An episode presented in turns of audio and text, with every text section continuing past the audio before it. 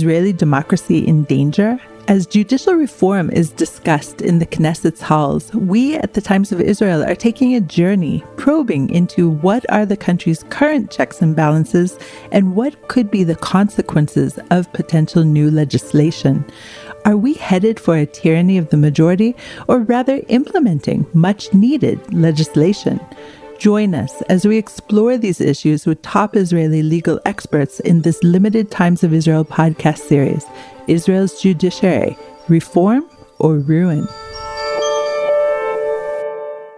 Hello, everyone. Welcome to the sixth episode, which is drawn from the second session of a Times of Israel live streamed event on the topic of judicial reform that took place on December 15th at the Israel Democracy Institute in Jerusalem.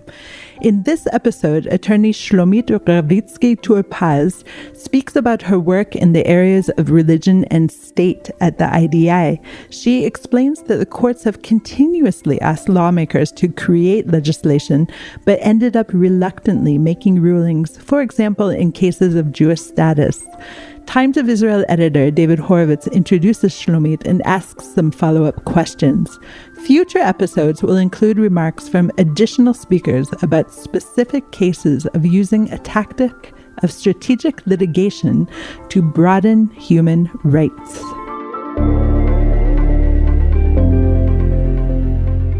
Let me now introduce Shlomit Ravitsky Tur-Paz, director of the Israel Democracy Institute's Joan and Irwin Jacobs Center for Shared Society, and director of the Institute's Religion and State program, who's going to speak about her work in the area of religion and state. Hello. The, hi, let me just talk a little bit about the Jacobs Center. It, uh, the Jacobs Center focuses on strengthening social solidarity and fostering commitment to democratic values in Israel. Shlomit Ravitsky Tur-Paz previously co founded and directed ITIM, which is the Jewish Life Advocacy Center, an organization committed to increasing participation in Jewish life by making Israel's religious establishment respectful of and responsive to the diverse Jewish needs of the Jewish people. Please, the floor is yours. Um, hello. So, thank you for, for having us and for, for listening. Israel has no constitution. So, as a result of the situation, the Bill of Rights is up to the court. This is the reason the court during the years became the defender of the rights. And uh, this situation now, when we know the court might lose its uh, power and its ability to defend the rights, uh, we are concerned. The court did not jump on this opportunity to come instead of the legislators. The court, in every time, in every decision, asked, actually begged the legislature of Israel to give a decision about uh, those issues of uh, religion and right and uh, and the state decisions about conversions, uh, for example, about the women of the wall and the rights Eh, eh, their rights eh, in the war. In different issues, the court waited sometimes three years, sometimes even 10 years between the time people asked the court for a remedy and the time the court was able to give an answer. The court asked the, the government to decide, asked the parliament to decide made the the parliament have different uh, sessions and different uh, uh, people talking and deciding and trying to give decisions. Only when the court saw there is no other option and people are suffering, are not getting their answer from the court, did the court rise up and uh, give a decision in those issues?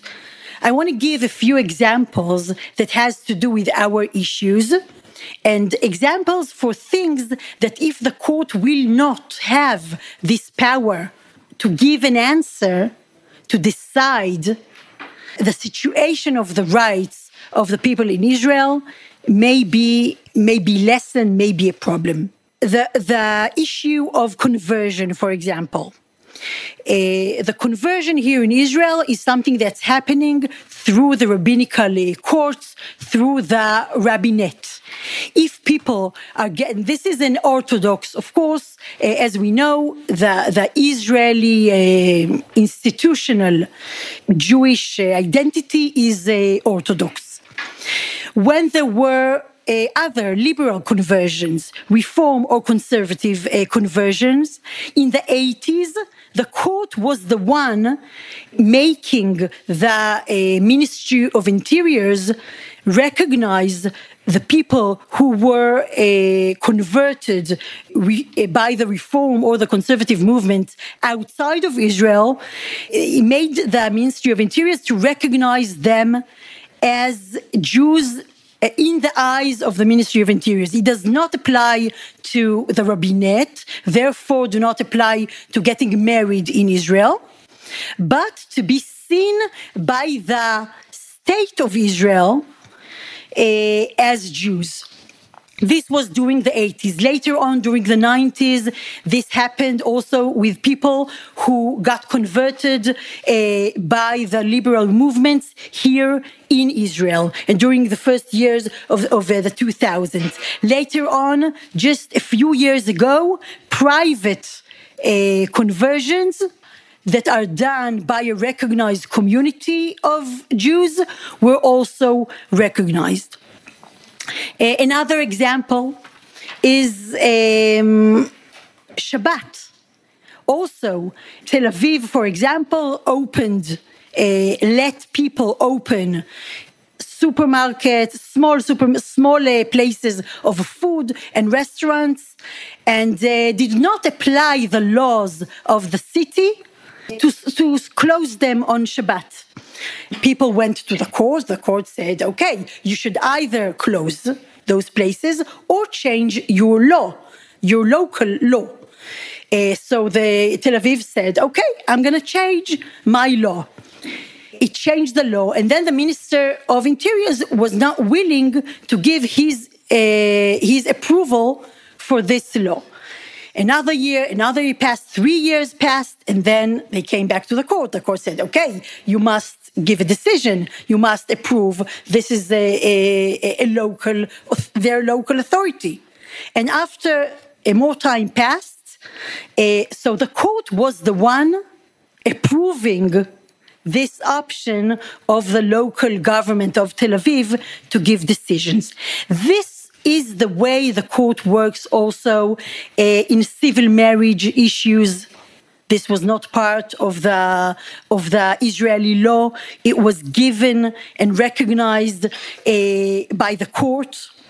Rights of people in a common law marriage, benefits and rights were given uh, during the 60s and then more so during the 80s uh, by the court issue that has to do with the women of the Kotel, uh, women of the wall. This is something that is not, they did not yet get their uh, rights to have their freedom of religion or their uh, way of Jewish identity in the in the wall in the Western Wall. They do get a, a specific uh, place there and this is the solution. But all those issues, all the time, the court said, get, give a decision. The parliament, the government, you should take care of this.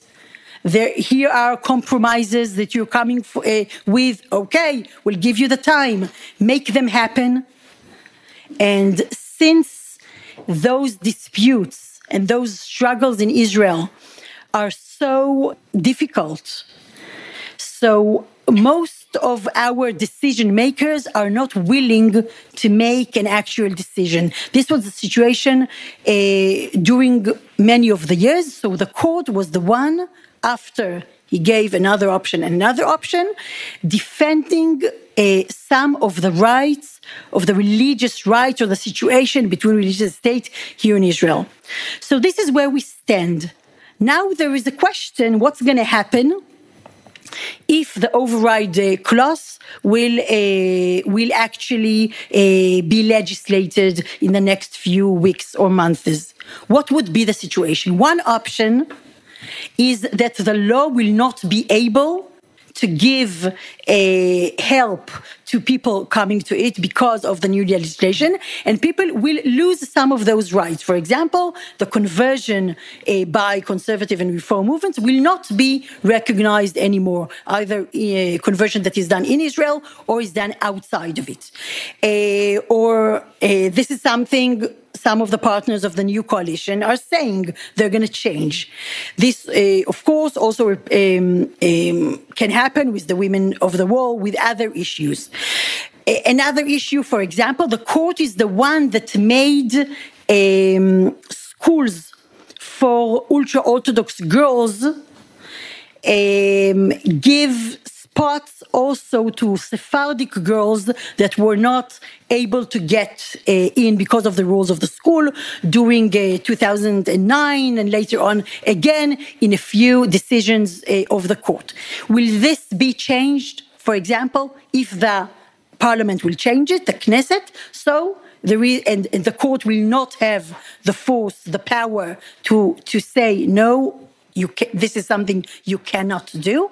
So the rights and the benefits will change. Another option is that the decision will move to the uh, to um, to the parliament, and then one option is, as I said, that people will lose their rights and maybe another option, maybe an optimistic option, maybe not a very realistic option, but is that different tribes of the society will have to uh, do what we are running away from for 75 years and try to have those compromises. Um, this constitution we're not, uh, uh, we do not have has to give decisions on those issues, um, to give time and, and a place to this discussion. But uh, but as we uh, when we hear the declarations of the people uh, uh in the new parliament and becoming government, so it's not very optimistic that this will be the place to find a common ground, a common the common values. But since there is a very big sense of victory, uh, people that felt that uh, they were uh, repressed and now they they are on top and now they have the victory so according to their declarations this will not be the situation and they will uh, celebrate their victory uh, in every way possible I want to ask you can you give us some examples of cases that you yourself have handled and your interactions with the court any specific cases that you would like to tell us about? Things that I that I was involved in has had to do a, a lot with getting to with it's called berur yahadut. Understanding is someone a, a, Jew. This is the things that uh, mainly happened after the 90s, after the big. Uh, aliyah from the former Soviet Union, where people not only when, when a lot of people came with the sense what they knew about themselves was that they are Jewish, but when they came here, they understood they're not seen as such here in Israel. So one option is conversion. One option, another option is to try to base their case uh, of, uh, of of the situation that they are uh, Jews. And of course, this is also what, what can the, the rabbinical court ask them for? What is okay to, to um, what are the documents that they can bring from the Soviet Union? Of course, uh, those are uh, a lot of the time we're talking about families that needed to hide those documents for many years or get rid of them so they don't necessarily have them for many years. They had to show that they are not Jews. Uh, so questions like this what would be the, the situation of these people here uh, will they have the benefits according to the law of return? This is one part. Will they be uh, recognized as Jews? And if they will make conversion, what kind of conversion, conversion uh, they will have to do? What will the rabbinical court Uh, will it help them? Will it see them as um, grandchildren of Jews or um, sons and daughters of a, a, of a Jewish father? Will this help them make the situation easier for them? Will they be recognized by society? Will they be recognized by the ministries here? So this is a, a those are the cases, and and um, all. So we have Israel's situation is unique because we have here like a double a status for people. They can be Jewish in the eyes of the state, but not Jewish in the eyes of the rabbinate. And uh, this status is something we have to, to live with. And we're trying to negotiate and help people during uh, those situations. Okay, I just elaborate on that because it's very interesting. Um, your last point, I think most people watching will know. You have, you know, Jewish Jewish status for citizenship purposes, and you have Jewish status as regards the rabbanut. You've worked with the the state court system in a way that impacts the rabbanut. In other words, the courts would say to the rabbanut, "These are documents that you should be accepting." I don't understand. Is there some interaction there, or am I misunderstanding? that it's not a, a, direct interaction because the rabbinical courts would be the one deciding if someone is Jewish halachic. in order halachic in order to be, for example, married here. Mm-hmm.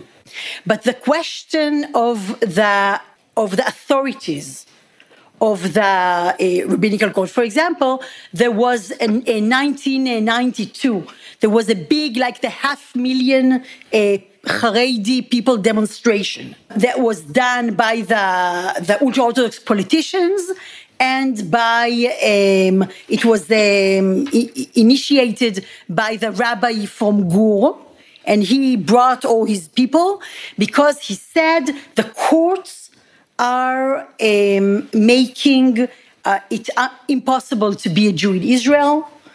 Uh, our life way of life for many years is being destroyed by the courts. And the three decisions they were uh, so um, mad at, one of them had to do with how many, um, with, with getting recruited to the army, ultra Orthodox yeshiva boys recruited to the army.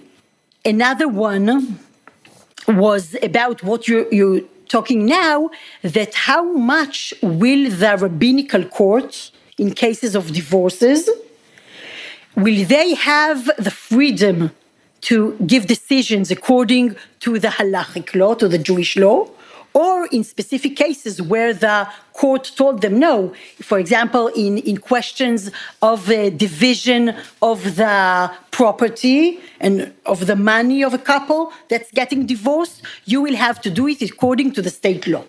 It's okay that it's happening in your court, but the laws you're going to, to have to work according to are the laws of the state. So this was also a, a, one of the issues.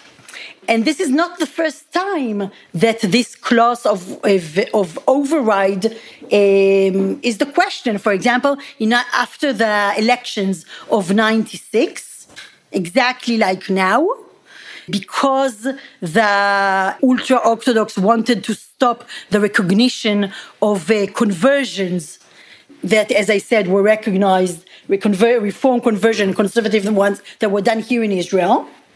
So they said, okay, after the election, we want this uh, clause inside the coalition uh, decisions, just like now, riot building this coalition. We want it written inside that there will be this uh, uh, this uh, override, and also that this decision will be uh, cancelled.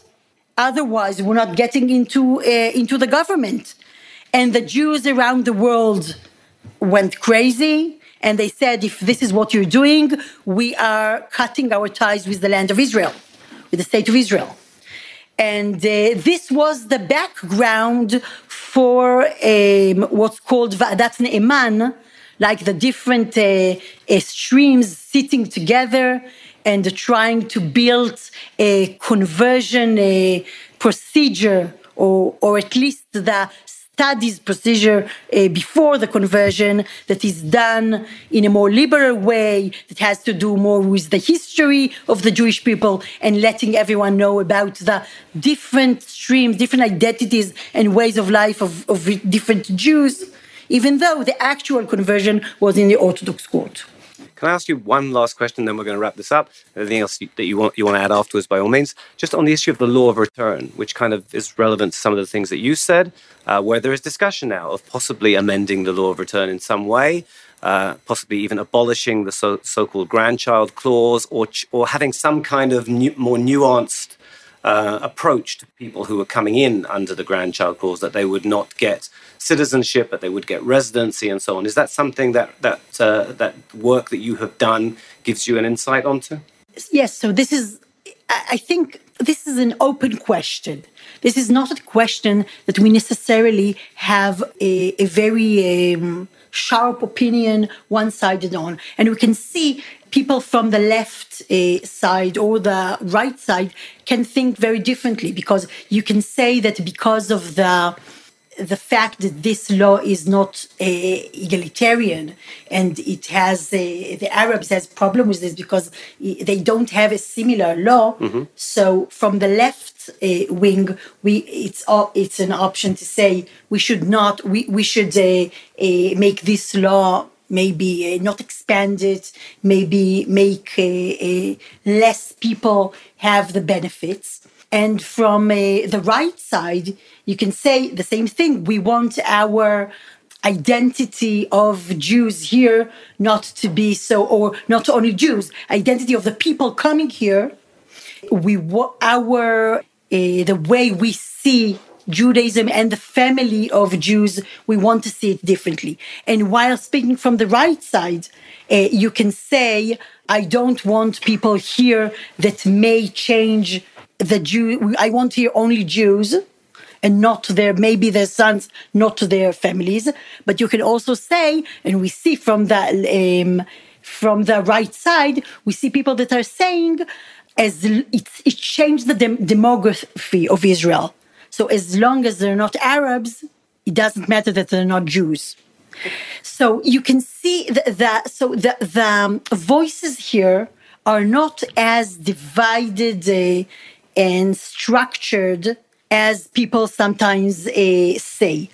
But I think what's difficult here is when we were talking, when, when the Gavison Medan uh, covenant uh, was offered in 2003, 20 years ago, they tried to do some kind of trade off in order to make some kind of compromise on the public sphere of Israel and the way issues of uh, religion and the state are decided. So, for example, like they said on Shabbat issues, so not commerce, no, but uh, culture, yes, and transportation.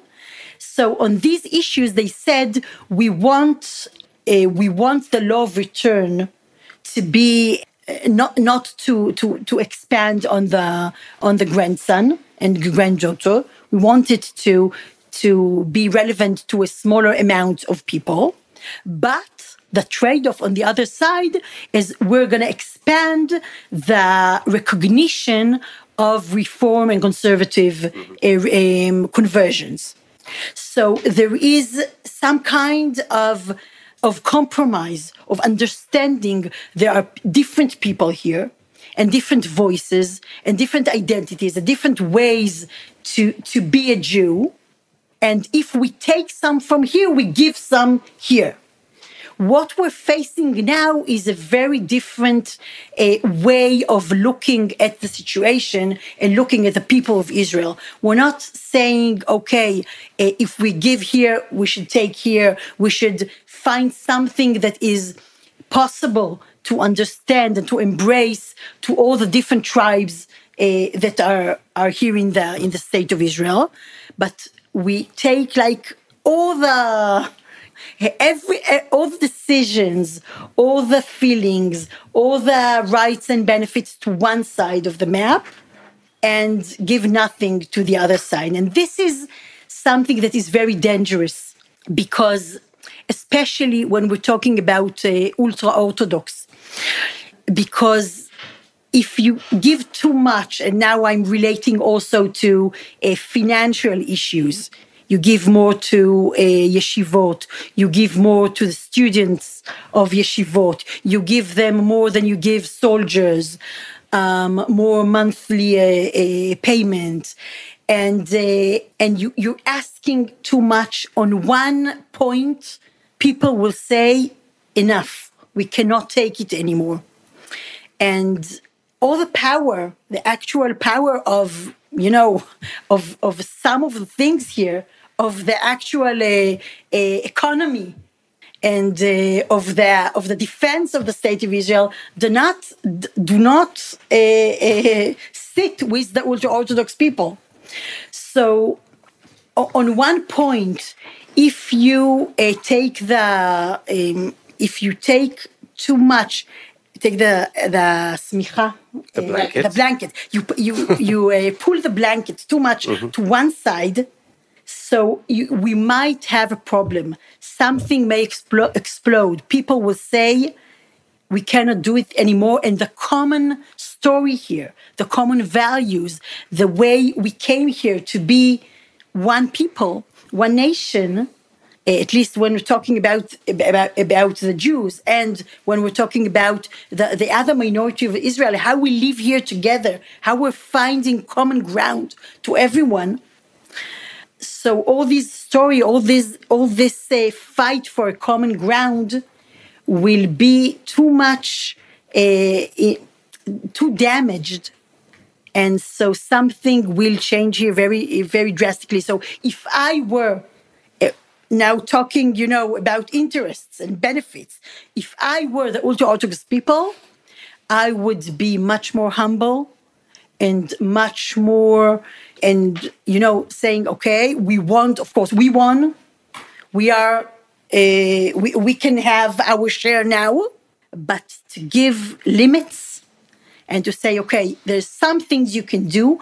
You cannot change the entire rules of the game okay thank you thank you so much Shlomit.